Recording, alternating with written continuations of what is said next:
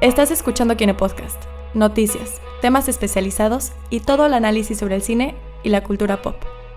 Cuidado, puede contener spoilers. Comenzamos.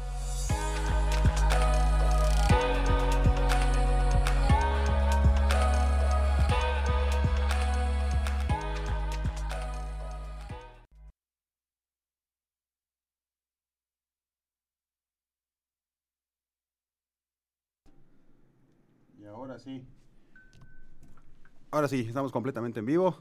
Muchas gracias a todos los que nos están viendo en, por la pla- plataforma de YouTube, por los que están comentando, si van a comentar en, la, en, la, en Facebook, y para los que nos están escuchando igual en por medio de Mixler, directamente en mixler.com diagonal azul 52.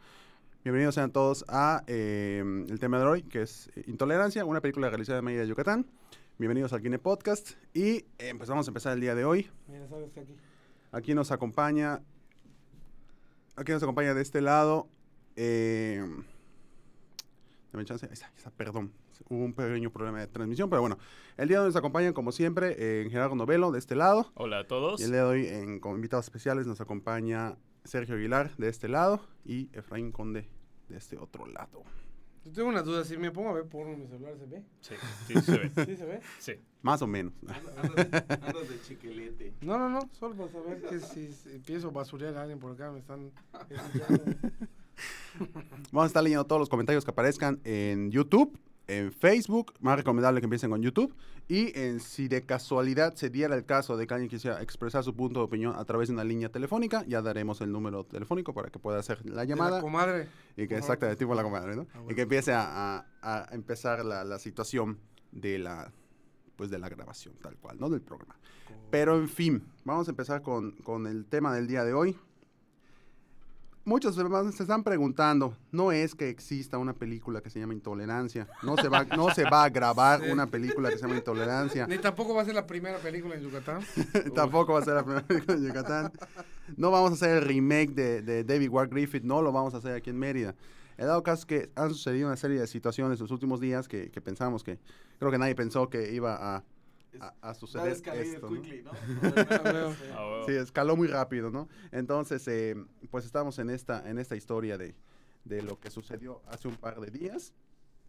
Y eh, pues acá tenemos a, a varias personas para platicar. Bueno, pues ¿quién quiere, ¿quién quiere comenzar con la situación? Damos los hechos, qué es lo que sucedió, qué es, por qué estamos hablando de este tema. Pues sucede que empieza este evento que es Diálogos de Cine en Yucatán. Así es, ¿no? Así empezó. No, no, no. eh, el evento en cuestión se llama, se llamó. Diálogos Culturales. Ok, Un evento organizado por el Museo del Mundo Maya. ok, Y era un evento que recibía ponencias que se iban a, a leer. eh, se leyó en una plenaria. Estaba ya Jorge Esma Bazán, que es el director del Instituto de Historia eh, de, el Instituto de Historia y Museos de Yucatán. Y la directora del Museo del Mundo Maya, que es Laura Algo, que pues como nadie figura ya, solo figura Jorge Esma, pues todos los demás son como sus, sus minions, ¿no? O, o Claro. sus umpalupas, ¿no?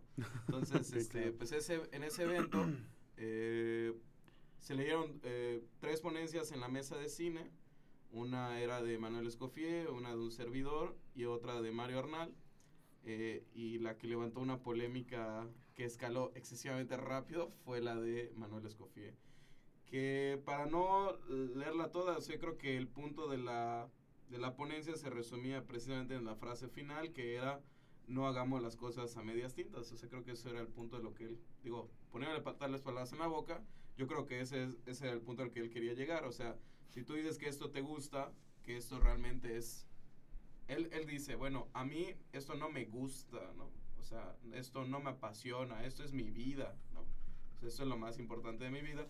Entonces, en ese sentido, cuando alguien dice que le gusta mucho, que lo apasiona, que lo enciende mucho el cine, y no ve un compromiso genuino, profesional, de compromiso total de tu ser y tu deber ser, ¿no? Con el cine, eso es ofensivo para él, ¿no?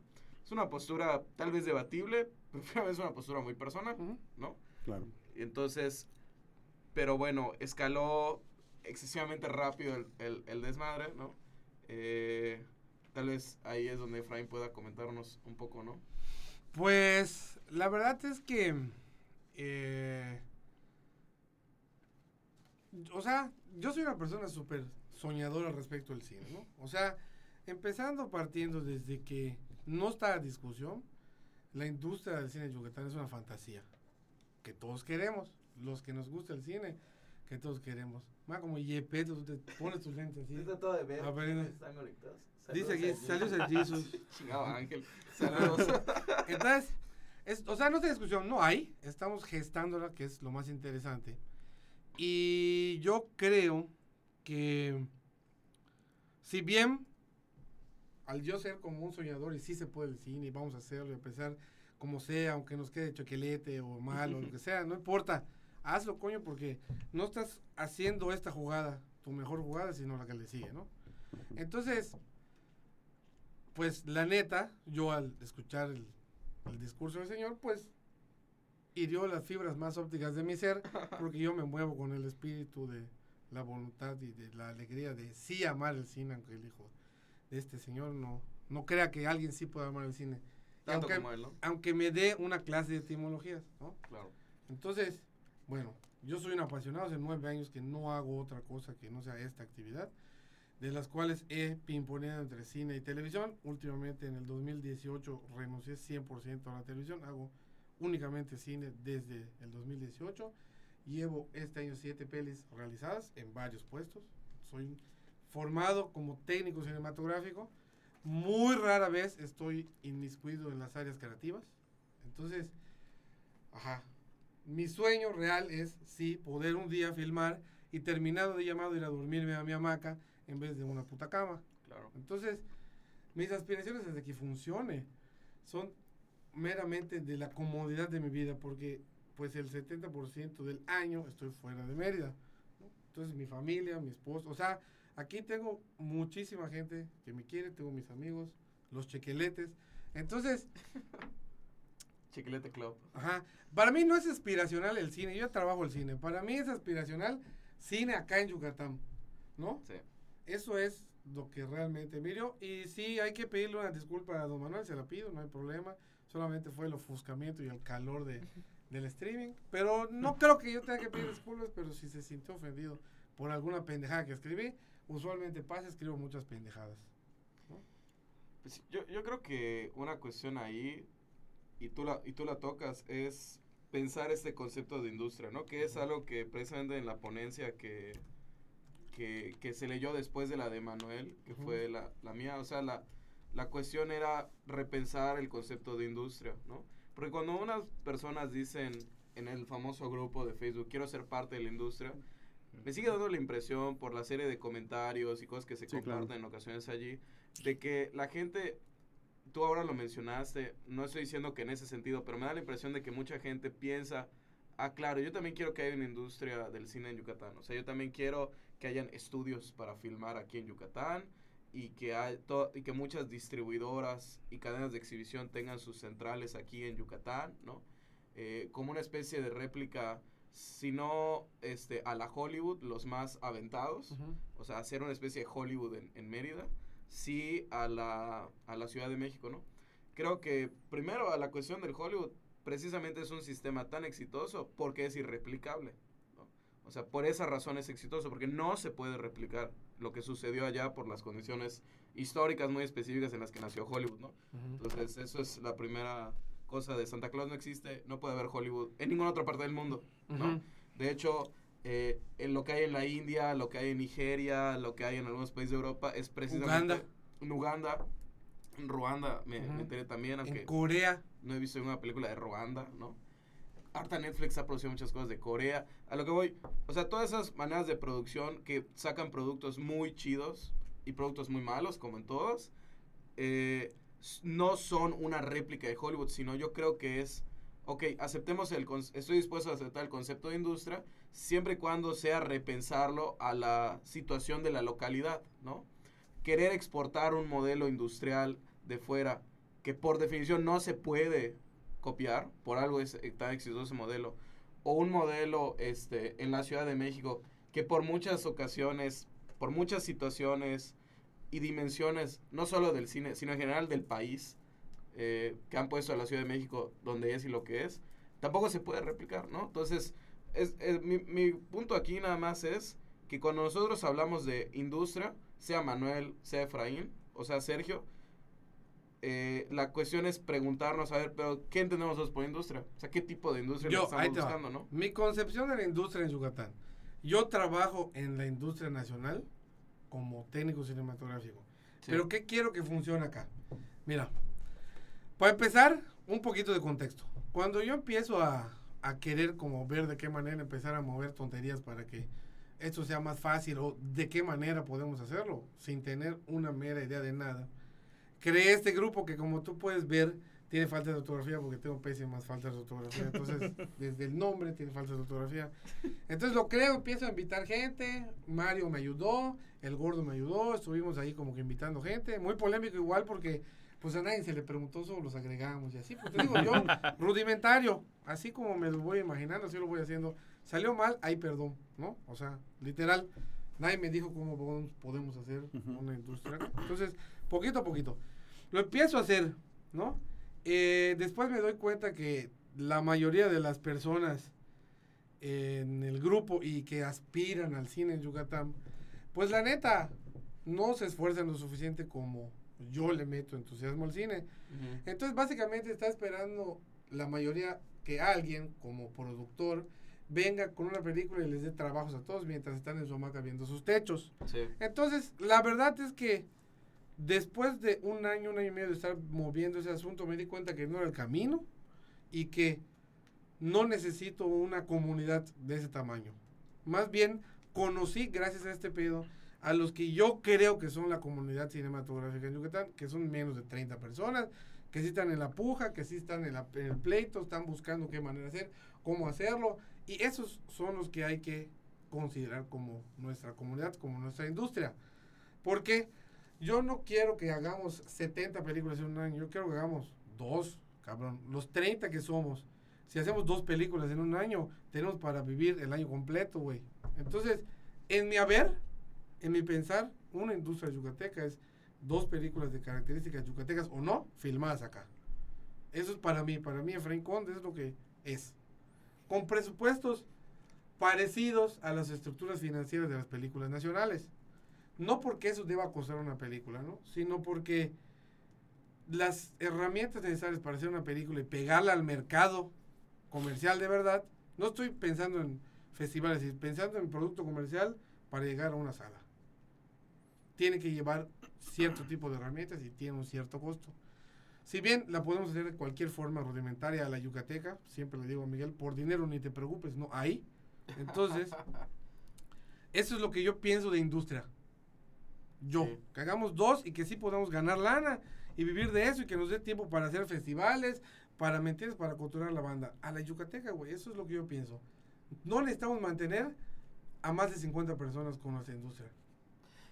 Sí, pero dentro de la industria está precisamente el que hace los festivales, el que gestiona los recursos privados o públicos, el que presiona cambios en la legislación, eh, el que distribuye, el que tiene el centro cultural de exhibición, o sea, todos ellos son parte también de la industria, ¿no? Claro, perdón, hablaba yo de la parte de producción, que es como mi cancha. Sí, claro. De lo otro, pues obviamente sabes muchísimo más tú que yo. O sea, de festivales. Yo lo que sé es que voy y veo un chingo de películas. Nada más, te lo juro. ¿No? Sí, claro. Es una cuestión de, de darse cuenta, como le estábamos comentando, que... Porque luego, luego te topabas con muchos de los comentarios y son los que a mí sí me cagaban. Ujú. O sea, a mí sí me Exactamente, cagaban. yo igual ahí quería, quería comentar una cosa. Comentarios de gente que quizá no lo pensó dos veces antes de ponerlo, no se explicó bien, yo no lo entendí, pues soy un pendejo, ¿no? Pero que sí era ya una cuestión de, es que ese cuate, como no hace cine y habla mal de, del trabajo de alguien que sí lo hace o de algún corto que vio o algo por el estilo, es porque está frustrado. Eso me parece abominablemente mal, o sea, es una visión muy pobre de, de- del trabajo de alguien, te caiga mal o te, te caiga bien, del cine en general, ¿no? Porque el cine no, no es agarrar una cámara y grabar. Bueno, la parte más básica sí, pero no solo eso, obviamente. Es que, es que ni la parte más básica, porque tú conocías cine, tú disfrutabas cine, a ti el cine te emocionaba antes de que agarraras una cámara y grabaras. Sí, totalmente. Hay gente que jamás en su vida ha agarrado ni va a agarrar una cámara y grabar. Y eso no la hace menos cinéfila, menos, menos pasionada por el cine, creo yo. Sí, ¿No? sí, sí. O sea, eh, el, el punto es que creo que es ultra equivocado pensar que quien hace una crítica con sus bemoles, si tú quieres, a lo que sea que hay aquí en Yucatán, es porque está frustrado. Eso es lo que me parece un pés- una pésima manera de pensar, ¿no? Sí. Yo- De hecho, de hecho eh, hubo un comentario, y lo voy a decir porque al fin y al cabo ese, ese es espacio de diálogo. Hubo un comentario que se los juro, o sea, si no me dio hepatitis de, de momento, se los juro, fue así impresionante, ¿no? Eh, decía, decía, no tengo una, voy a decir, para no tengo una pinche idea de quién es esta persona a quien está hablando. Primero que nada, ok, no puedes criticar algo sin conocerlo primero, ¿no? Si no No, sabes la obviamente. trayectoria de una persona, no puedes poner, decir, no sé qué, qué chingados es, pero voy a decir mi mentada de madre, ¿no? Sí. Entonces, luego mencionaba, eh, si habla mierda de lo que ama, a ver, ¿en qué momento dijo el cine es una mierda? No sé en qué momento lo dijo, no sé en qué momento... No, pero creo que lo que Eh, dijo es que tenía expectativas muy altas. Sí, y claro. eso se interpretó como, si no alcanza mis expectativas, es una mierda. Entonces llega esta persona a decir que, que como es cosa, ok, si no, si, si hablas mierda a lo que te dedicas, estás frustrado, ok. Pues yo, el único cortometraje, creo que todos aquí ya lo han visto, el de Dios te pega en la memoria, el único Sí. cortometraje que he hecho, bien, bien realizado, porque, un- porque uno fue un cine minuto, no fue cortometraje per se. Eh, después de eso, yo tomé la decisión propia de no realizar cortometrajes. ah, Bueno, todavía no he cambiado de opinión, puede ser que cambie en un futuro, pero no he vuelto a hacer un cortometraje, no he vuelto a dedicarme realmente a las cuestiones de, de realizar en un producto audiovisual, un producto cinematográfico, y no por eso he dejado de, de- de- crear el cine, ¿no? No por eso eh, voy a dejar de, de- de hacer cosas en- con respecto al cine. Pues tengo una comunidad cinematográfica, pues estamos transmitiendo desde aquella comunidad cinematográfica, y, y no por haber tomado una cámara o digo mucha gente se centraba en este en este en este punto de, de, de diálogo no de que ok si no si no haces eh, si no haces algo con la cámara puta para qué hablas de cine entonces como que ahí veo ese ese a ver creo que estamos dentro del mismo campo digo Ujú. alguien se- si un chef por ejemplo uno se puede especializar en la parrilla y uno se puede especializar en, la- en el postre no Sí, o sea sí. son dos cosas absolutamente distintas pero siguen siendo parte No sé de la si es la mejor analogía, porque los Sí, dos pero- hacen. Pero son parte, pero son parte, o sea, me refiero a su especialización, Sí. ¿ok? Entonces, en- creo que si una persona se especializa en el lado académico del cine, creo que tiene que existir precisamente pues, el tema de una tolerancia entre ambos, entre ambas situaciones, Correcto. ¿no? Entonces, eh, eso es lo que me causó un poco de ruido y, eh, y digo, digo, qué bueno dentro de lo que cabe que se empezó a dar este diálogo porque precisamente ahí nos damos cuenta de que, ok, sí está, sí está una, hay una, como decían, una, una, una, al, al- al- se- cine en el país de las maravillas, ¿no? Aquí en Yucatán, ¿no? Entonces vamos a, vamos a ver qué se puede hacer. Se está empezando a hacer algo, ok, o sea, ya se está haciendo algo, depende de la perspectiva de cada quien, que es muy subjetiva. Pero si una persona quiere empezar con cosas eh, culturales, cosas realmente eh, fuera de la, del, de la cuestión de crear cine, ¿en qué momento pues no estoy haciendo, no estoy haciendo algo para el cine? Entonces como que, mm, Justo. A ver, yo, yo, yo quiero comentar lo que dices. sí, Y te lo comento desde el lado de la gente de producción, que más o menos es donde ando parado. sí, claro. Ciertamente es que mucha, mucha de esta, de esta banda, de esta, de esta parte del, del fenómeno llamado cine, no visualiza que también es parte importante de las otras entidades, ¿no? Como el Espíritu Santo. Tres hacen un solo Dios. Entonces, eh, si tú hablas desde la parte teórica del cine a un- una persona que está en los chingazos en el set y bla, bla, bla, bla, bla, whatever, lo que tú quieras decir, pues obviamente van a chocar en ideas porque Claro. pues sus situaciones vividas dentro del cine pues son diferentes, ¿no? Entonces, Sí, estoy de acuerdo. El propio lenguaje que usan. Ahorita, por ejemplo, eh, esa semana fue el Festival Libre Cinema, ¿no? sí, buenísimo. Este, sí, una, una selección bien interesante. Hubo una masterclass titulada Documental editado como ficción. Y yo, o sea, yo estaba así como saltándome. Sí, el- sí, el la neta, ojo, la neta. ¿No? Este. po- po- porque. Pero bueno, yo trataba de pensar, ¿no? Finalmente son lenguajes muy distintos los que usamos. Porque son dimensiones muy distintas las que nosotros vemos del mismo fenómeno. O sea, son aristas muy distintas que además vemos, no solo porque las vemos con lentes distintos si tú quieres, sino porque además él está parado del otro lado de la calle, ¿no? Haciendo unas cosas totalmente diferentes a las mías, ¿no? Entonces, eh, y, y eso voy, pero yo creo que la cuestión aquí es la enorme capacidad de complementariedad que hay en ellas, ¿no?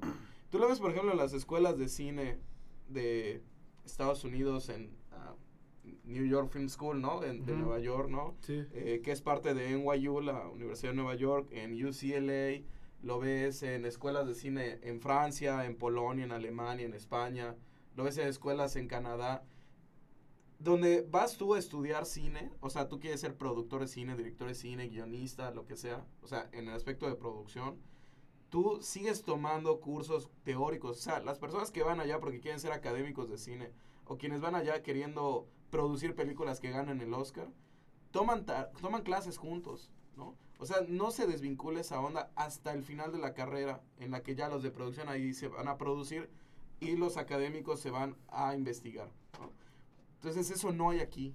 Hay un divorcio muy, muy feo en las escuelas de cine en Latinoamérica. Lo ves, por ejemplo, con que muchas personas que han estudiado en el CUE, con el CCC, con las que he platicado, Ah, es el principal conflicto entre todos. Claro, me, ha- me han dicho, lo peor, los peores maestros que he tenido en el COEG, en el CCC, son los que están produciendo. Porque no te prestan atención nunca, ¿no? Tuve un maestro que nunca fue a clase, no me dio un solo curso, porque estaba en medio de una película ese semestre, ¿no? Entonces no aprendí nada de él.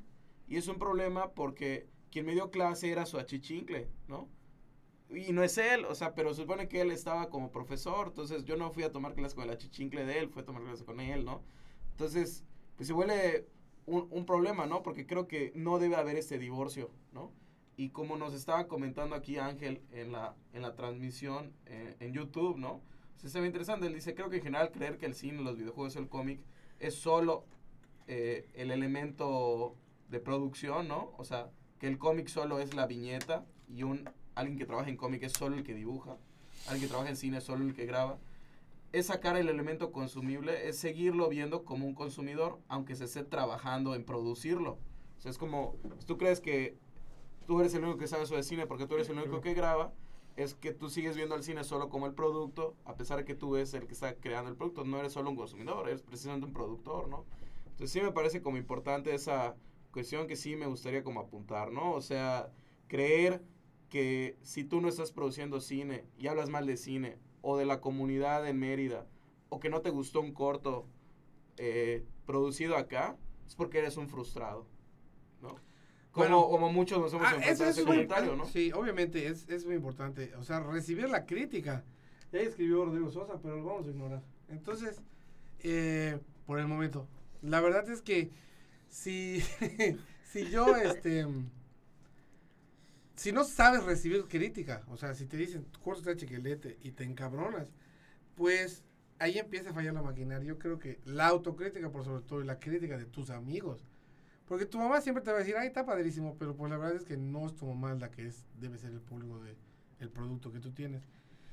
Ahí empieza a fallar la maquinaria, ¿no? Sí. Yo creo que lo mejor que te pueden decir de un corto cuando lo ves, cuando lo enseñas, es lo mal que tiene, lo que no les gustó, porque en base a eso la experiencia vas mejorando cada vez más. Entonces, yo creo que para empezar, todos se debían relajar y eh, aceptar las malas críticas. O sea, yo cuando no me gusta un corto, no lo veo desde el lado, ay, no me gustó. Bueno, veo qué partes no me gustaron. Y si hay posibilidades de tener una cercanía, por ejemplo, el corto del gordo hizo una pendejada de chiquilete para Figme la vez pasada. La neta, pues tienen un chico de errores. El gordo es muy eh, presumido de su trabajo y está bien, cada quien defiende lo que quiera. Yo quiero un chingo al gordo, es mi amigo hace un chingo de tiempo, ¿no? Es muy necio también. Le estoy platicando lo que yo pienso de su corto y él no hace más que defender lo que si tiene la postura y le gusta Chiquelete, pues es lo que él está buscando. Pero al final de cuentas entramos en un gran debate yo y él y es muy rara la vez en la cual confluimos en, en pensamientos similares sobre algún tema o alguna película, ¿no? A él le gustan un tipo de películas, a mí otro tipo totalmente completas y diferentes. Yo creo que más bien no tendrían por qué molestarse por lo que decimos si ciertamente no les interesa nuestra opinión, ¿no? Es decir, yo cuando le criticas un corto a Miguel, sabes que te va a mandar al carajo, ni caso te va a hacer, ¿no? O sea, es mi amigo cercano, le produzco sus cortos a veces cuando me da chance. Pero si yo les digo, ¿sabes que Esto está, está cabrón, ah, vale, vale lo que me digas, ¿no? Entonces, es una cosa de, si en su cabeza están procesando, eh, hablamos de, de la parte de producción, si en su cabeza están procesando de qué manera van a solucionar la historia que quieren contar, cuesta mucho llegar a un resultado final cuando estás en etapas de formación. Y si tú, aunado a eso, le metes tus puntos de objetivo como tú creerías que se debería solucionar, pues crashea la máquina, ¿no? Como que, como que sube el agua al tinaco, pero despacio, ¿no? Entonces, más bien, yo creo que va por ahí. Como estamos en una etapa de formación todos, cuando tú recibes una crítica fuera de lo que estás pensando tú hacer con las pendejadas que filmaste, pues, güey, obviamente te, te, te pega, pues, aunque, Claro. aunque esté, aunque esté chiquilete y esté mal, tú te sientes emocionado por lo que filmaste, ¿no? Entonces, pues, eso no tiene solución. Aunque se moleste y los critiques, no tiene solución. Más bien, tendrías que criticar a los amigos que sí les importa tu opinión. Claro. O gente que no conozcas, que estés dispuesto que te miente la madre por Facebook, Sí. ¿no? Hay gente experta en eso, ¿no? Sí, o sea, yo, yo creo que precisamente es... Si bien una opinión o una crítica puede decir mucho de, de quien venga, o sea, se trata de que tú no lo tomes solo desde quien venga, ¿no? O sea, entonces esa es la cuestión, o sea, la famosa falacia ad hominem, ¿no? O sea, yo ya desacredito lo que él me va a decir sin importarme lo que me está diciendo, ¿no? O sea, entonces todo lo que me venga a decir ya está torcido porque Es que ahora es un pendejo. es un pendejo, no produce, el otro día me dijo algo. Ujú. Entonces, a pesar, entonces me empiezo ya a cerrar y entonces lo, lo dijiste muy bien, ¿no? O sea, si tú quieres que tu mamá te aplauda, tú quieres recibir aplausos, muéstraselo a tu mamá. Claro. Pero tu mamá siempre te va a aplaudir. Tuve un maestro de cine que me decía, nunca filmes nada que te vaya a dar vergüenza de mostrárselo a tu mamá. Sí, ya sería un nivel...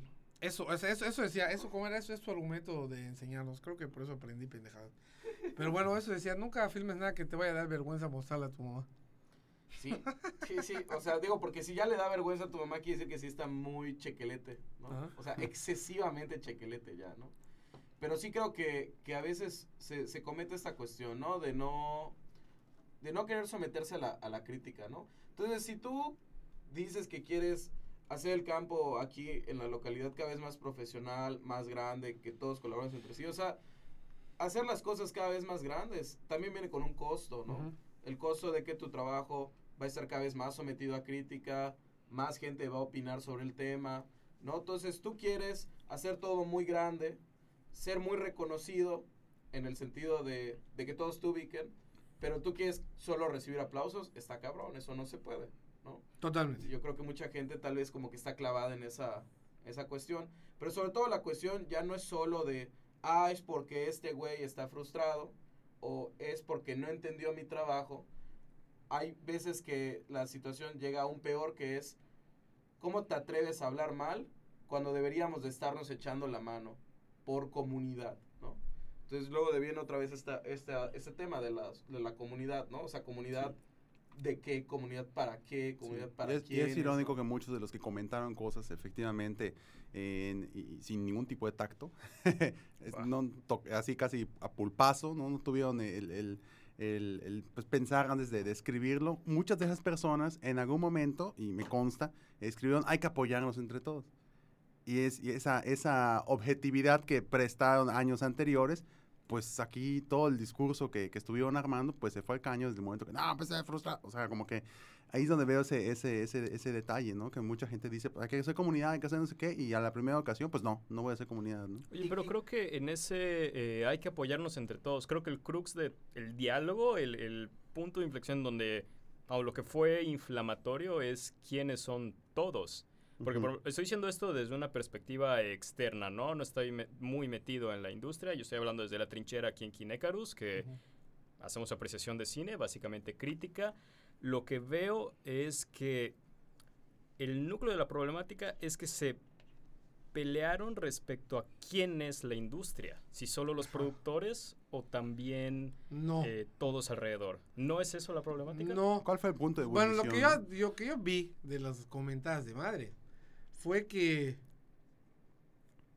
piensan que los que hacen teoría y exhibición y festivales no son el mismo equipo de los que hacen producción porque no filman.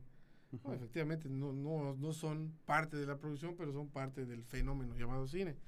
Entonces, ajá, o sea, si bien los comentarios de ellos fueron hacia los realizadores, o sea, lo que Manuel decía en su discurso era lo que él proponía acerca de lo que debería ser para que la industria local como que caminara mejor, según sus palabras, pues, ajá, muy bien es su punto de vista, muy respetable, cada quien puede decir lo que se le pegue la gana, por eso ya ganó Obrador. Entonces, eh, se sienten como, como afectados, como ofendidos, porque tal parece que ese muchacho habla como si nos viera para abajo. Yo creo que de ahí empieza. De ahí empieza y el conflicto general es que él es a su forma de hablar, no sé si en la vida real, pero su forma de hablar es como que nos mira para abajo. yo soy de la guardia, véanme. ¿No? Entonces, bueno, hablando de la comunidad, honestamente yo creo que no necesitamos una comunidad tal cual. Existe ya. O sea, la gente que se dedica a hacer cortos acá son un grupo que se conocen, se ayudan, se apoyan, se prestan cosas. Entonces, ya existe y está caminando y está chingoncísimo. Porque incluso mm, hay posibilidades de que tú puedas filmar y, le pidas que te echen la mano un montón de banda y se ponen las pilas, güey. O sea, existe. Ya, no está tan perdido como hace muchos años. Sí, exacto, exacto. Ya está definido, ya nos conocemos, ya sabemos quién somos. Es más, si tú quieres hacer un corto hoy, ya sabes perfectamente a quién hablarle y quién te va a echar la mano y quién. Hay contactos, pues. ¿no? Exacto. Ya está definido y eso es una comunidad, o sea, es gente que se dedica a esto, ya sea en festivales, ya sea en producción, ya sea en apreciación, o sea, está completito. Somos pocos, pero está completito. Entonces, si a eso es llamarlo una comunidad, pues sí, eso es. Pero más que más que una comunidad y que todos busquemos el beneficio común y seamos socialistas, Carlos Marx, yo creo que pues la verdad es que vivimos en un sistema capitalista, así que si tú no dejas al capitalismo, el capitalismo no te abandona. Y en vez de estar eh, pretendiendo avanzar comunalmente, si yo, pensando como productor, me formo un proyecto para mí mismo, para yo mantenerme, obviamente voy a tener que contratar un montón de gente porque el cine no se hace solo.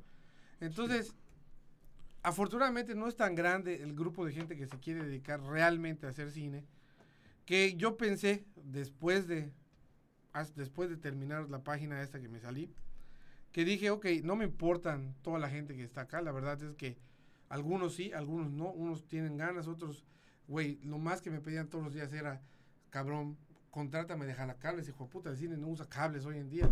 Entonces no, no, no buscaba yo qué hacer no sirven para nada güey. Entonces eh, me di cuenta que realmente me tengo que formar yo solo como productor para poder tener una comunidad saludable que todos ganan, porque son muy poquitos, no se necesita muchísimo más que dos películas al año para que todos tengamos de donde, hablado del lado de la, de la producción. Y, y ahora que, o sea, esas dos películas, ¿cómo las hacemos para que eso sea posible? Ahí te va, ahí te va otro, otro, otro que es mi punto de vista más polémico, para mí mismo. Yo creo que a mí, la verdad, me urge ya que la gente ya esté escribiendo sus guiones, que esté preparando, que esté haciendo cortos chequelete porque el siguiente ya no les queda mal. Sea como sea que filmen, aunque quede de la verga, porque el siguiente les va a quedar chingón. Y si no, cada día estamos más cerca de lograrlo. Porque cabrón, yo, como productor, ya sé cómo financiar una película, güey. Soy productor ejecutivo parte de tiempo en el DF también. Entonces, yo llego a Mérida y no tengo con nadie con quien hacer negocio. O sea, con los que yo considero que son los mayores exponentes, no tienen una historia lista para filmarse, güey. Todos están en desarrollos y que vamos a ver qué madura la historia, y qué más lo voy a meter, y que esto, y que. Entonces, a mí me urge, que sea mal o sea bien, pues que se pongan a escribir y, para que veamos cómo lo hacemos. Eso es mi premura, que yo quiero filmarle acá y no tengo con quién. ¿Me entiendes? Y ahora que metes ese tema, eh, bueno, es, que, es, que ya se, se las cosas, ¿no? O sea, el tema del guion, ¿no? Pero Pero la cuestión es eso, o sea, ¿cómo, ¿cómo le hacemos para estar en esta situación en la que este grupo de 20, 30 o 40 hacemos dos películas al año y con esas dos películas, junto con los que hacen gestión y demás, logra salir adelante, ¿no? ¿Cómo le hacemos para llegar a eso? Pues, ¿Cómo le hacemos para estar en esa situación, no? pues la verdad, te voy a ser sincero y lo voy a decir en las, en, en las palabras que yo creo. Sin, quitándonos de lado la mochila de arte y poniéndonos únicamente en lo que se llama negocio del cine, si tú ves las películas que están mexicanas que están pegando las taquillas hoy en día, la verdad es que no se requiere mucho intelecto para lograr eso. Entonces, tenemos un camino, la verdad, bastante fácil para lograrlo. Lo único que necesitamos es que se termine de formar la banda, que se abre, que se hable, que en Yucatán se hacemos películas para que coño nos crean y nos suelten el presupuesto, güey. Eso es básicamente. Entonces, yo creo que pasos sólidos han sido la selección de Merma en, Mon- en Morelia. El chocolate de Miguel Ventura que hace 10 años, quién sabe cómo lo logró, pero ganó, no es cierto. Me encanta, está bien chingón. Este, Adri Otero, güey. Adri Otero que ganó para las abejas una lana y acá de ganar corto, güey. Primer corto que nos dan apoyos del sureste, güey. Y este, pues irá bien que le dieron un, un- un milloncito ahí para hacer su chequeletada esa. El maestro Wango y la Flor. Y ya, y ya, hijo de puta, en 10 años solo han habido cuatro cosas que realmente pueden ser consideradas en términos del INCINE válidas para Yucatán. Y son así, vaos, ¿me entiendes? Claro, porque, porque ahí estarías excluyendo lo de Cinejanal.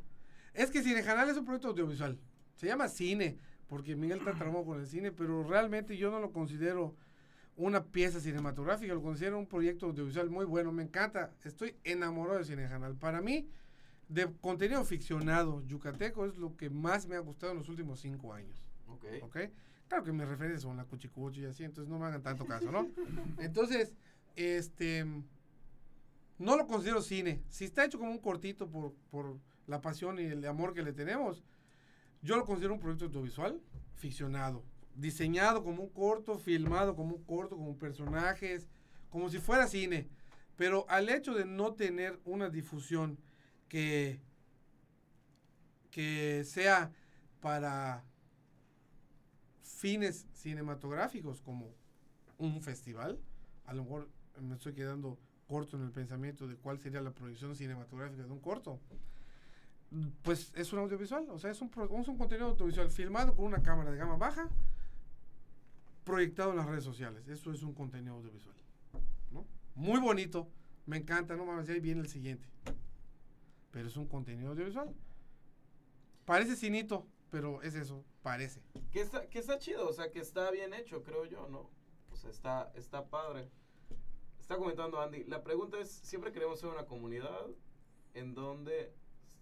En, donde todos donde sea todos echarnos sea la mano la y no mano. generar ingresos, o sea, entre, entre, entre paréntesis, la industria. Creo que hay gente que quisiera vivir de eso sin tener que ir a la Ciudad de México. Sí, lo yo que dijo Efraín sí, sí. al principio, ¿no? Bueno, con- respondo rapidito lo que yo pienso de lo que dice Andy. Y, y y termina comentando, cierra el, el comentario de, de Andy diciendo, y siempre discutimos del objetivo, pero no del cómo. Ujú, Eso exacto, es lo que se quiere lograr en diálogos. exacto. Yo creo que en este momento no es tiempo de cobrar, porque todos están en formación, todos están aprendiendo. O sea, obviamente no puedes cobrar si no sabes hacer un trabajo. Y justo esa es la maravilla del cortometraje, ¿no? Yo, yo creo que además la cuestión del, del cortometraje y del ir probando y probando, quizá aquí es donde podríamos estar como de, de acuerdo en desacuerdo, ¿no? Mm. O sea, yo no creo que el cine, en tanto que es un ejercicio intelectual, eh, no supone que tu segundo cortometraje va a ser mejor que el primero. No, totalmente no. Este, y lo veo yo con cortometrajes estudiantiles, eh, con el concurso de cortos de Mórbido Mérida. Recibíamos cada año un corto de la misma persona, conforme iba evolucionando en su, en su universidad, eh, avanzando en los semestres, pero no proponía ni- nada nuevo, o sea, seguía haciendo los mismos errores, el mismo problema, ¿no? Entonces, tú puedes, eh, a diferencia de, por ejemplo, te puedes a patear un balón de fútbol, la vez número mil que lo pateas, ya lo vas a patear bien, ¿no? En cambio, tú puedes escribir un guion y tu guion número 500 no necesariamente va a ser mejor que el primero si tú no lo sometes a la crítica de los demás, ¿no? O sea, yo, ah, si no haces la crítica, si no te sometes tú a una formación, si no te sometes a, a una revisión, teórica, académica, ver películas, etcétera, ¿no? O sea, yo no, no creo que el corto número 5 necesariamente es mejor que el primero. Lo que sí creo es que los cortos pueden funcionar como una plataforma de la cual nace un proyecto más grande, Sí. ¿no? Entonces, han habido cortos, un corto colectivo donde todos hacían un cine minuto de terror en, hace cinco años, que sí, son cortos muy chequeletes, la enorme Muy. mayoría de ellos, ¿no? Pero no, no, no eso se trataba, o sea, se trataba de ser un, un- una plataforma en la que veamos lo que todos podíamos aportar Hacer, y de ellas nacer otras cosas. Y de ellas nacieron varios proyectos chingones, ¿no? Entonces yo creo que la cuestión es también aprovechar esas oportunidades. Eh, entonces ese trabajo de Cinejanal que tal vez tú no lo consideras un, un cine, sino... No, no, sí es, sí es cine, pero no tiene las reglas que requeriría. Por ejemplo, en cuanto al tiempo, en cuanto a muchísimas otras cosas. Es un proyecto audiovisual, coño, tú sabes perfectamente. No es una película, parece una. Eso se llama, por- o sea, de entrada, si lo comparamos con técnicas formales de hacer una película en México, por el simple hecho de no tener una cámara de alta gama, no te pueden considerar que hiciste una película desde los puntos de los chilangos. Entonces, el IMCINE está en Chilangolandia. Sí, claro. Entonces- y es un problema feo. O sea, Total, No es total. cine mexicano, es No- cine chilango. Exacto. Cine mexicano, mis huevos, es cine chilango. Estoy de acuerdo. Entonces- de acuerdo. Eh, aunque parezca una película, aunque sí podamos realmente hacer una película con DSLRs, no vamos a ser Y hay considerados. películas en Sundance que han ganado premios haciéndose en DSLR. Exacto, Sí. y en iPhone, también en Sondas y Sí. en. Morelia. Bueno, el Oscar, Searching for Sugar Man, se Sí. hizo con un iPhone. ¿no? Exacto. iPhone. Sí, así En- es. bueno, y tiene un chingo de animaciones. O sea, sí. Pero, ejemplo, Oso Polar, Morelia, Oso Polar. iPhone. Después Sí. la de Tangerine, Sí. Sundance, iPhone. Horrible la fotografía, pero muy buena la película. ¿No? Entonces, ajá. Digo, yo- Y, y es, y es que, Ajá. Y es que a- ahí es donde metemos el tema del principio. O sea, tratas de seguir comparándote, en ese caso, con los chilangos. No, no, no, no. No, no, no, para nada, no me comparo. Lo que yo digo es que vivimos en México y la industria está en el DF. Ajá. Si yo quiero para Miguel Ventura conseguir un presupuesto como director y presento esos proyectos, pues me va a costar que me crean que él sí sabe hacer cine. Porque lo que yo voy a intentar es conseguir dinero en el DF, porque aquí, pues tú sabes cómo son los amigos yucas, es muy complicado, güey, ¿no? Sí. Entonces, pues no. Entonces, si- yo quiero vender a Miguel como director y solo hemos hecho proyectos con DSLR, bueno, pues me va a costar. Cuando menos el PIP se hizo en, en una cámara un poco más, más arriba que una DSLR, ¿no? Pero es una problemática general. Por eso yo siempre les, les insisto, tú, güey, junta tu cochinito, cabrón, vamos a tener una cámara, me dan bien barato, porque ya teniendo una cámara real, entras, ah, bueno, este güey la rentó, se echó, o sea, ya sabes, se, se, se, se juntó su lana, se la filmó, quiere, quiere ver qué pedo, vamos a ver qué onda. Conozco a los, a los chilangos y tengo muchos amigos en, en, en, en, en el IMCINE que revisan todo ese tipo de cosas. Aunque tú tengas un corto divino que le haya gustado un chingo de gente, eso no quiere decir que el IMCINE va a voltear a verte para que te dé un apoyo real para hacer una película. Ok. Ya está. Eso es lo que, lo que yo creo. Y otra cosa rapidita que te voy a decir que pienso. Pienso que gastar, o sea, pedir dinero al gobierno local o estatal para filmar cortos, pienso que es una tontería.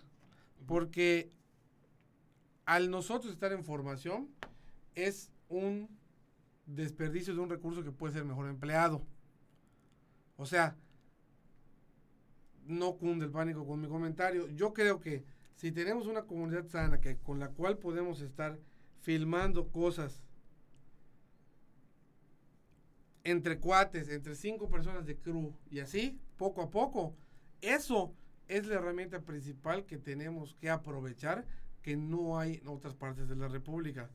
Entonces, gastarme 150 mil pesos de dinero que me dieron de apoyo en filmar ese corto, qué chingón por ti, poca madre, bravo, triunfaste.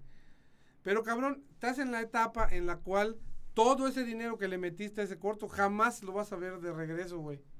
Entonces, coño, está bien, gástatelo en tu familia y así, no hay pedo, pero, hijo de puta, trata de filmar sin gastar tu dinero, te estás formando, estás aprendiendo. Obviamente hay costos como la comida del club, como la gasolina, como Sí. etcétera, etcétera. Yo- Pero me hablo a que escriban con su cartera porque estamos en el periodo de formación. Sí. Yo tengo tres comentarios, tres puntos. Ujú. Primero que nada, eh, una frase de, de Stan, de Stan Brakhage, Brakhage, que dice, el verdadero cine es el cine amateur, porque la persona amateur, un aficionado, filma aquello que ama. Y sí, y pienso lo mismo. Efectivamente, ¿no? Entonces, en, creo que, eh, digo, yo me, pongo, yo me pongo igual en el segundo punto, que yo, punto, punto y opinión en propia, Juan Esteban piensa y dice, yo no voy a, a- yo prefiero, porque yo sé y reconozco que es un trabajo titánico, está en, en producciones cinematográficas, tienes que tener un hígado de, no de acero, de vibranium, ¿no? Para que, para que lo soportes, ¿no? Entonces, eh, yo prefiero mil veces ver cine, analizar cine y disfrutar cine hasta los 80 años, que morirme por problemas de estrés a los, a los 70, ¿no? Claro. Tener 10 años más de vida, pues lo aprecio, ¿no? Entonces, respeto mucho el trabajo de, de- de- de- todos los que están en la producción, ¿no? Pero una cosa que, que, me, que, me, que me pone un poco el tic, que precisamente creo que ahí va, por ahí va el, el comentario de Andy, em, que mencionaba de que, de que estamos interesados en, en, en ser comunidad, creo que sí, creo que no deben, de- no deben dejar como exiliados o como atrás a la gente que pues no se ha dedicado o que no se dedica activamente a hacer producciones de cine, ¿no? Creo que ahí está el, verdadero detalle. Punto y aparte, yo, yo no, actualmente no puedo decir que estoy entre, en, entre esa en esa industria fílmica porque al fin y al cabo pues me alejé completamente de ello, pero sí se me haría un poco como que arisco que, que cuando intente poner pro- tipo como qui- propuestas como Kinecarus, propuestas como, como estrenos de medianoche, que al fin y al cabo es, es, es un entretenimiento, al fin y al cabo, ¿no? Y la gente lo disfruta. Entonces, creo que todo eso como que se siente un poco raro, se siente un poco arisco, que, que digan, no, pues no hace cine, pues no, estás frustrado, ¿no? Que te digan eso, como que Sí, se sí, siente, se siente un poco como que mm, un detalle que no es, no es agradable si estás eh, diciendo a, a muchos, en muchos momentos que quieres hacer comunidad, ¿no? Se siente como que eh, descalifican tu compromiso con el medio. Sí.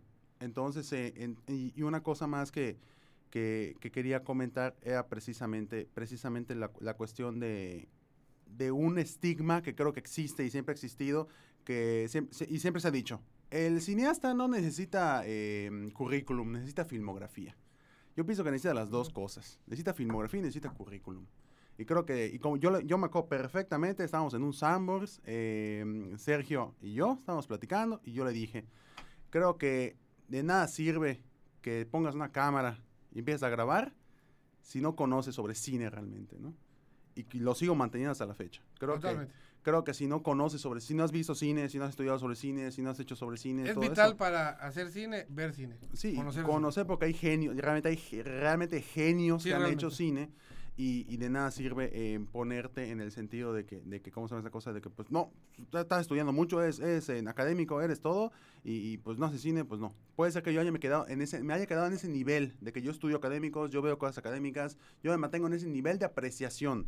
Que no me pase al siguiente nivel que es realización, eso no me descalifica para nada. No oye, para oye, nada. pero podrías ah, reconciliar esto que acabas de decir, que el cineasta no puede nada más eh, agarrar la cámara y hacer lo que necesita un acervo teórico, necesita saber qué onda, necesita haber visto cine. Con lo primero que dijiste, que el cine real es el amateur. En ese sentido, yo digo que se, se, vin- se crea esta vinculación emocional. Porque de nada sirve hacer algo como si fueras un robot si no tienes una, una intención emocional con Claro. crearlo, ¿no? Porque al fin y al cabo la, el cine es una creación que nace de algo que, que, que, pues, que te gusta, ¿no? No vas a hacer algo mecánico, no, no, no, no, no te están forzando a hacerlo, ¿no? Al fin y al cabo lo haces. A eso, a eso iba, ¿no? Bueno, Ok. Y es eso. Sí, yo, yo creo que la situación aquí es, regresando a- al, al texto de Escoffier, Ujú. ¿no?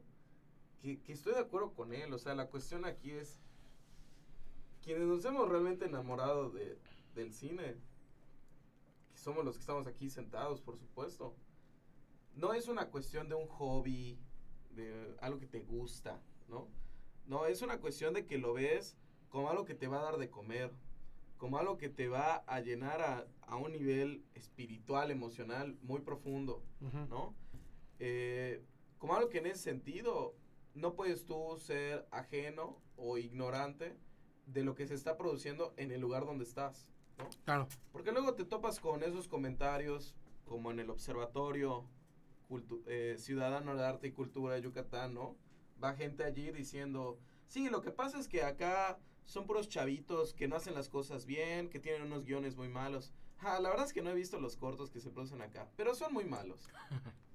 ¿Qué onda con esos comentarios, sí. no? O sea, este festival que tiene secuestrados cortometrajes que se producen y que les, los suelta dos años después cuando ningún festival te lo va a seleccionar. O sea, ese tipo de gente es la que hay que sacar de la industria, ¿no?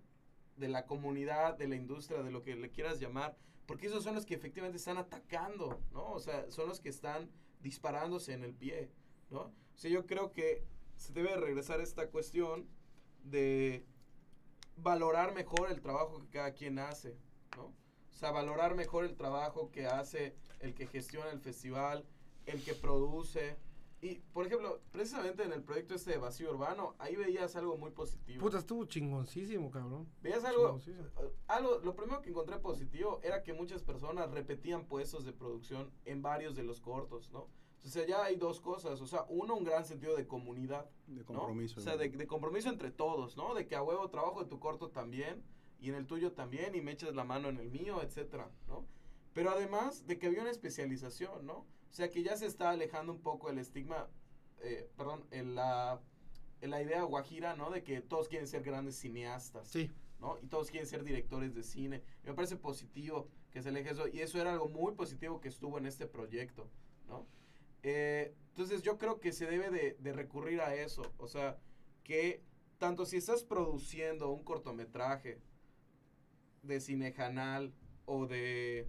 O, de, o lo próximo que va a ser Quique, que va a ser el seleccionar en Morelia de nuevo. ¿no? O lo próximo va a ser Miguel Ventura. Se llaman, se llaman entre ellos el grupo de los moreleables.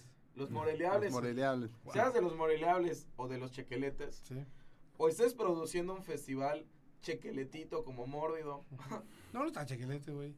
Mórbido, Libre Cinema, este, estés trabajando en, en el lado oscuro de Mordor, ¿no? Haciendo fe- ese festival aquí. o, o estés dando clases, o estés en el departamento de cine en la UADI, o estés este, dando una materia de guionismo en toda la universidad. O sea, tiene que estar en función de que tu chamba sea para echar la mano entre todos, ¿no? O sea, que sea una cuestión de reconocer el trabajo válido que los demás hacen y cómo tal vez puedes vincularte con ellos. No estoy diciendo aquí una cosa este infantil o ingenua de todos vamos a ser amigos y todos vamos a llevar bien y todos vamos a trabajar juntos. en- No, eso no va a pasar, por supuesto que no va a pasar. Claro que hay diferencias, va a haber gente que no se cae bien simplemente, ¿no? Pues la cuestión es que las críticas devengan en un sentido, incluso a quien me cae terriblemente mal, cuando yo le critique su corto, porque me caga ese güey. Yo se lo voy a criticar siempre en función de cuál es el sentido que debería de tener el cortometraje para que el próximo corto que Juan Pérez vea dentro de un año o dentro de 20 años sea para hacer algo aún más chido, ¿no? Aún más chido. Aún tirándole a matar porque lo odio, ¿no? O sea, creo que por ahí se puede ir también la cuestión. O sea, siempre pensar en un futuro de comunidad, ¿no? Sí, no es lo mismo pensar en cómo, cómo nos abrazamos todos y somos amigos. Eso no, es, no va a suceder jamás. Y mientras más grande se haga, mientras más gente se meta, mientras más grandes los proyectos vengan, menos va a pasar aún. Pero lo que no se debería de perder es ese sentido de aterrizar las cosas a la localidad, a la lógica que está acá, no copiar el modelo, no es rebajarse tampoco, es simplemente pensar las cosas de modo diferente, ese es el punto. No es hacer nuestro mini Hollywood o nuestro mini DF, no, no, No, es no, no, eso para nada. es tratar de repensarlo todo, ¿no? De pensar cómo se puede hacer aquí algo que nos funcione a nosotros, ¿no? Totalmente. Entonces tratar eso, ¿no? Sí. De cómo nos funciona a nosotros. ¿no? Y alejarse de la, de la que no voy a decir que no se hagan críticas, tampoco va a ser así como que ay nadie se habla y nadie hace nada, porque no hay comunicación, si no hay comunicación se va todo el carajo. Entonces, eh, tampoco es no hacer crítica, correcto, se puede hacer crítica, pero que aunque, precisamente como decía Sergio, aunque esa persona te, te sea el, el uñero más cañón del mundo que tengas, pues determinar que sea tu crítica sea una crítica constructiva, no Que la, que destructiva. la crítica sea constructiva y que la persona que recibe la crítica tenga te- la actitud tenga de que le están da- haciendo algo constructivo. Porque, digo, repito, parte de lo que percibí en esa sección de comentarios era, no sé, cierto sentimiento inflamatorio de que le estaban atacando cuando lo que interpreté de las palabras de Escoffier fue pues, un llamado a que se Sí, hagan gener- las cosas. gener- generalizó, no, no, no especificó. Eso fue lo que, lo que sucedió en, en- en el, en el diálogo. Generalizó, no especificó. Y, y- y- y creo que el- creo que falló el, el traductor de, de Facebook, que todo el mundo se especificó, ¿no? todo el mundo Claro. sintió se, se sintió bien identificado, ¿no? Y por eso na- nació esa cosa. Entonces, em, pues más a la más eh, más crítica constructiva y más Sí. personas que acepten esa crítica. Y por ejemplo, en mi caso particular, yo soy una persona súper improvisado, súper pasional. Yo sí necesito de cerca a la parte objetiva intelectual universitaria, porque siento que no, no, no tengo esa parte. Entonces siempre que termino algo y estoy desarrollando un proyecto, siempre le pregunto, oye, ¿qué te parece esto? Lee esto, mira esto, toma esto, ¿qué te parece? O sea, yo sí los mantengo muy cerca, porque yo personalmente siento que yo cogeo de esa parte. Sin embargo, en cuanto a la comunidad, yo creo que lo, lo que sucedió en Vacío Urbano es una cosa súper verga, así, no mames. Aunque los coros sean chequeletes, güey, estuvo padrísimo. Un chingo de gente, un chingo de convocatoria. Yo no estaba, yo estaba filmando, pero, pero ya que fue, y, y estuvo padrísimo. O sea, un chingo de gente, un buen festival. Las películas quizás no tanto, pero de eso se trata. Como cuando lo hicimos en, en, en los polos audiovisuales, que se tallerió Sí. y quedaron chingones porque esta es la clave para que Claro. funcionen muchas cosas. Entonces, yo como eh, siempre pienso la forma de hacer las cosas con las medidas de que yo lo tengo. eh, una cosa es lo que visualizo, no, es que deberíamos ir y pedir un apoyo al Congreso de la Unión para Yo, las cosas como poéticas, ya dejé de creer en ellas. Sin embargo, sí tengo yo a la mano como herramientas para apoyo. Por ejemplo, hace como un año compramos equipo de sonido directo chingón, bueno, super pro, y está gratis para toda la comunidad que quiera utilizarlo. Sonido directo, tengo, tenemos la Valiers Booms y es una grabadora verga. Y no cuesta ni un solo peso, güey. De hecho, si tú ves los cortos de vacío urbano, como siete cortos utilizaron el equipo de sonido para ese pedo. Y es así, se lo digo a toda la comunidad que lo ve, si quieren verlo, que lo vean. Y es una manera de que yo puedo contribuir a ese asunto. O sea, directamente yo saco de mi cartera, lo compro y usen lo que lo rompan, pues a lo cambiamos, ¿no? O sea, no, no- ya nos pasó un montón de veces que lo prestamos y regresa roto, pero bueno, son los daños colaterales, ¿no? Obviamente yo lo compré porque tenía yo un proyecto para mí, lo terminé de usar y ahora está disponible para todos. Y dentro de dos semanas llega cámara de verdad.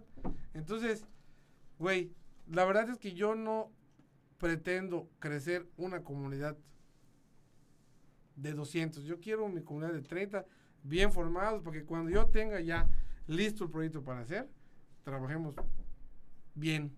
Eso es lo que yo aspiro. No, no, no, no la poesía de, ay, sí, vamos a hacer una comunidad estable. Sí, pero nuestra comunidad estable somos 30, güey. No somos más. Y ya. Eso es lo que, lo que yo quiero. O sea, lo tangible. O sea, me dicen, coño, ay, vamos a hacer un festival, échanos la mano. Ah, claro que sí, con todo gusto. Si tengo en ese momento, va. Esas pequeñas cositas yo las considero más importantes que algún trabajo comunal que podamos llegar a tener. Porque es algo que sí puedo controlar que está en mí, ¿me entiendes? Abrir mi cartera y ponerlo, ¿me entiendes? Yo, así lo pienso. Y es muy válido, por supuesto. Yo creo que sí es importante siempre también insistir en la vinculación con la política pública y este y con la iniciativa privada si se quiere, ¿no? O sea, yo, yo creo que son, son, son aristas que también hay que considerar, ¿no? Por ejemplo, hay quienes tenemos por allá un proyecto sobre el reglamento municipal de espectáculos, ¿no? Ujú. que es una cosa que efectivamente no va a beneficiar de manera directa a nadie que produzca un cortometraje o un largometraje, ¿no? Es una cosa que beneficia de manera directa a quien gestiona eh, eventos sobre cine, ¿no?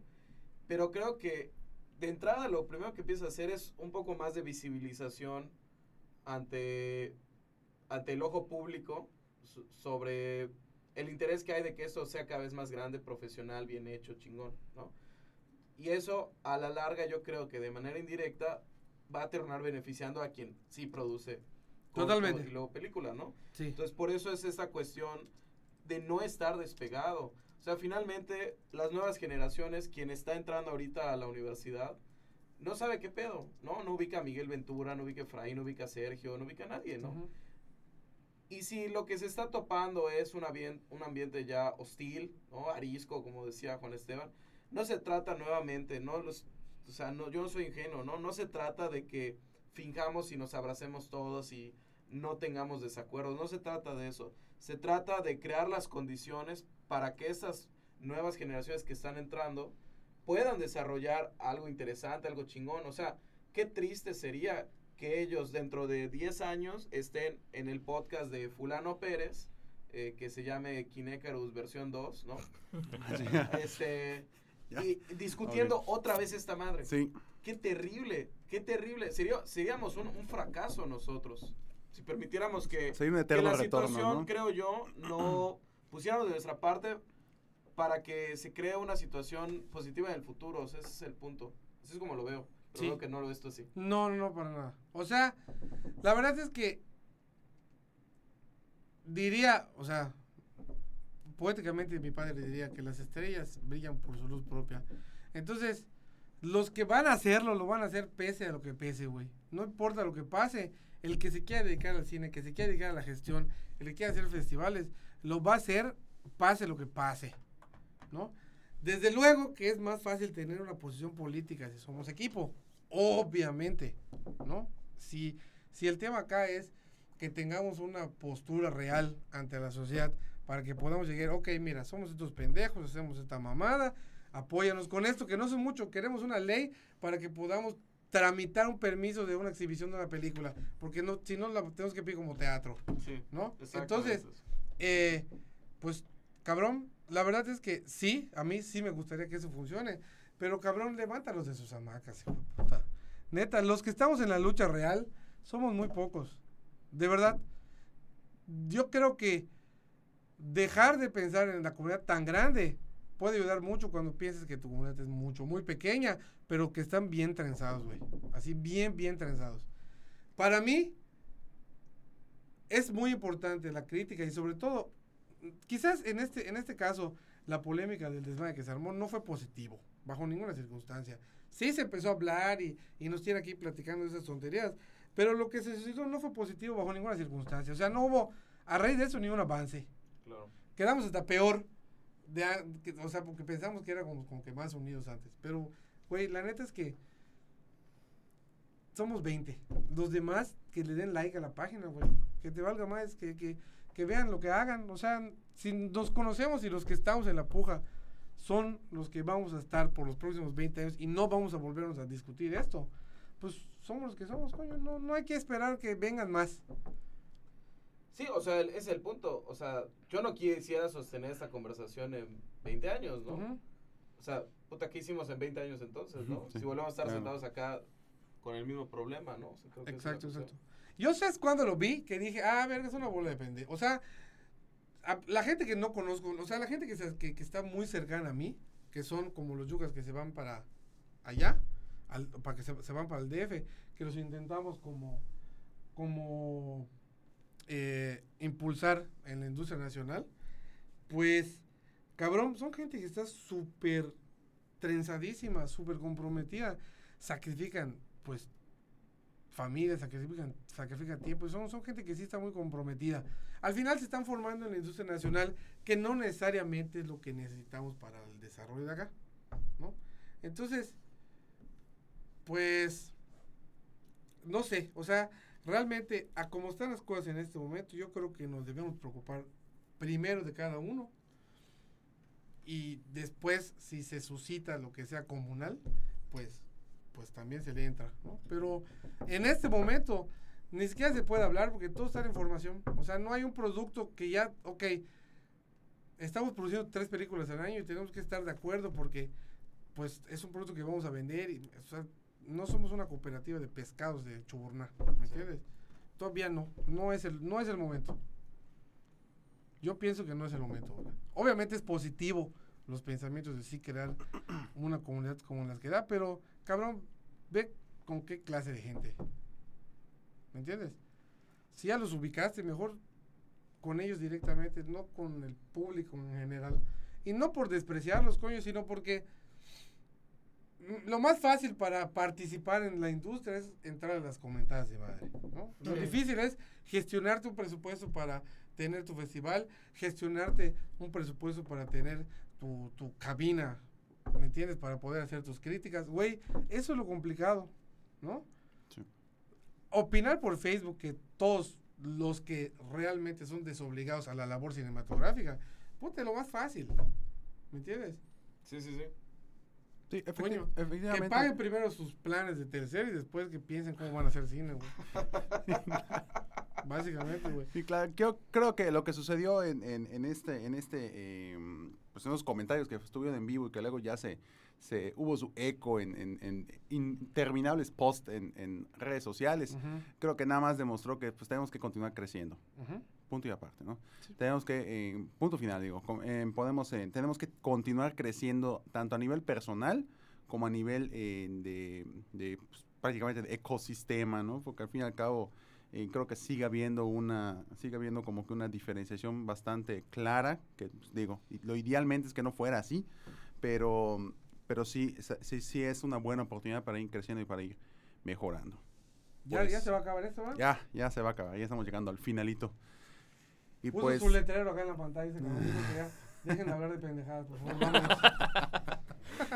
pues sí, para que llegue, para terminar en tiempo y forma el programa, para que no quitemos mandamos saludos a Miguel Ventura. No hablamos inglés para que él nos pueda entender.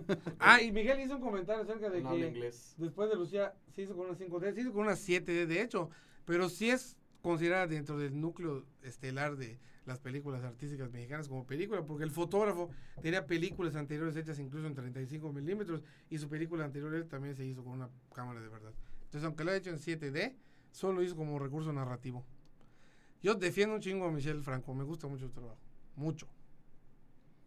Bueno. No, está bien, no, está bien interesante ya para otro Kine Podcast Sí. hacer precisamente preci- No, sobre el puta, si tema. entramos eso, sí, ya- ya, ya entramos en, en eso ya es otra, es ¿Cuál me otra, gusta, es otra no? cosa. Mi- Guillermo del Toro está muy sobrevalorado. ¿Qué, qué pasó? ¿Qué pasó? ¿Qué pasó? ¿Qué pasó? Pues muchas gracias a todos los que nos estuvieron escuchando, muchas gracias a todos los comentarios que estuvieron aquí. Y pues, eh, pues síguenos en, en nuestras redes sociales de pues, todos den su claquetazo, las redes sociales que quieran que, quieran que, que sigan. Eh, pues acá está este espacio de Kinécaros para poder hablar de todo, porque Kinécaros no solamente superhéroes, como muchos han comentado, no solamente se habla de superhéroes, es de estrenos, igual se habla de cine, cine acá en Yucatán, igual se habla de otro tipo de cine, otro tipo de temas. Los superhéroes de Yucatán. Está Superhéroes el capitán. ¿Puedo ser Batman? ¿Puedo ser Batman? Entonces, pues muchas gracias a todos por escucharnos. El día de hoy nos acompañaron invitados especiales Sergio Aguilar, Fraín Gonde y aquí a, a mi- de mi lado izquierdo, Gerardo Novelo. Muchas gracias. Aquí un servidor Juan Esteban Méndez. Nos estamos viendo. Kine Podcast sucede todos los lunes a las 9 de la noche. Estamos en Facebook, Twitter, Instagram, todo, en todos lados. Entonces ahí nos estamos viendo. Muchas gracias a todos. Que pasen muy buenas noches y gracias por sintonizarnos en todo el lugar donde nos pudimos sintonizar. Dejen de apurar su lengua en Facebook y pónganse a filmar, hijo de putas. Exacto, resumidas cuentas. Muy Está bien, bien. porque está- es muy fácil tec- te- teclear, pero es más difícil filmar, ¿no?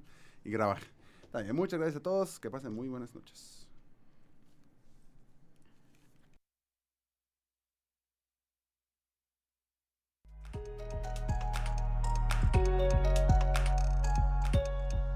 El Kine Podcast es grabado en la ciudad de Mérida, Yucatán, en las instalaciones de Sur 52. Las opiniones expresadas en el programa son responsabilidad de quien las emite y no representan la opinión de Kinecarus. Búscanos en nuestras redes sociales y en kinecarus.com.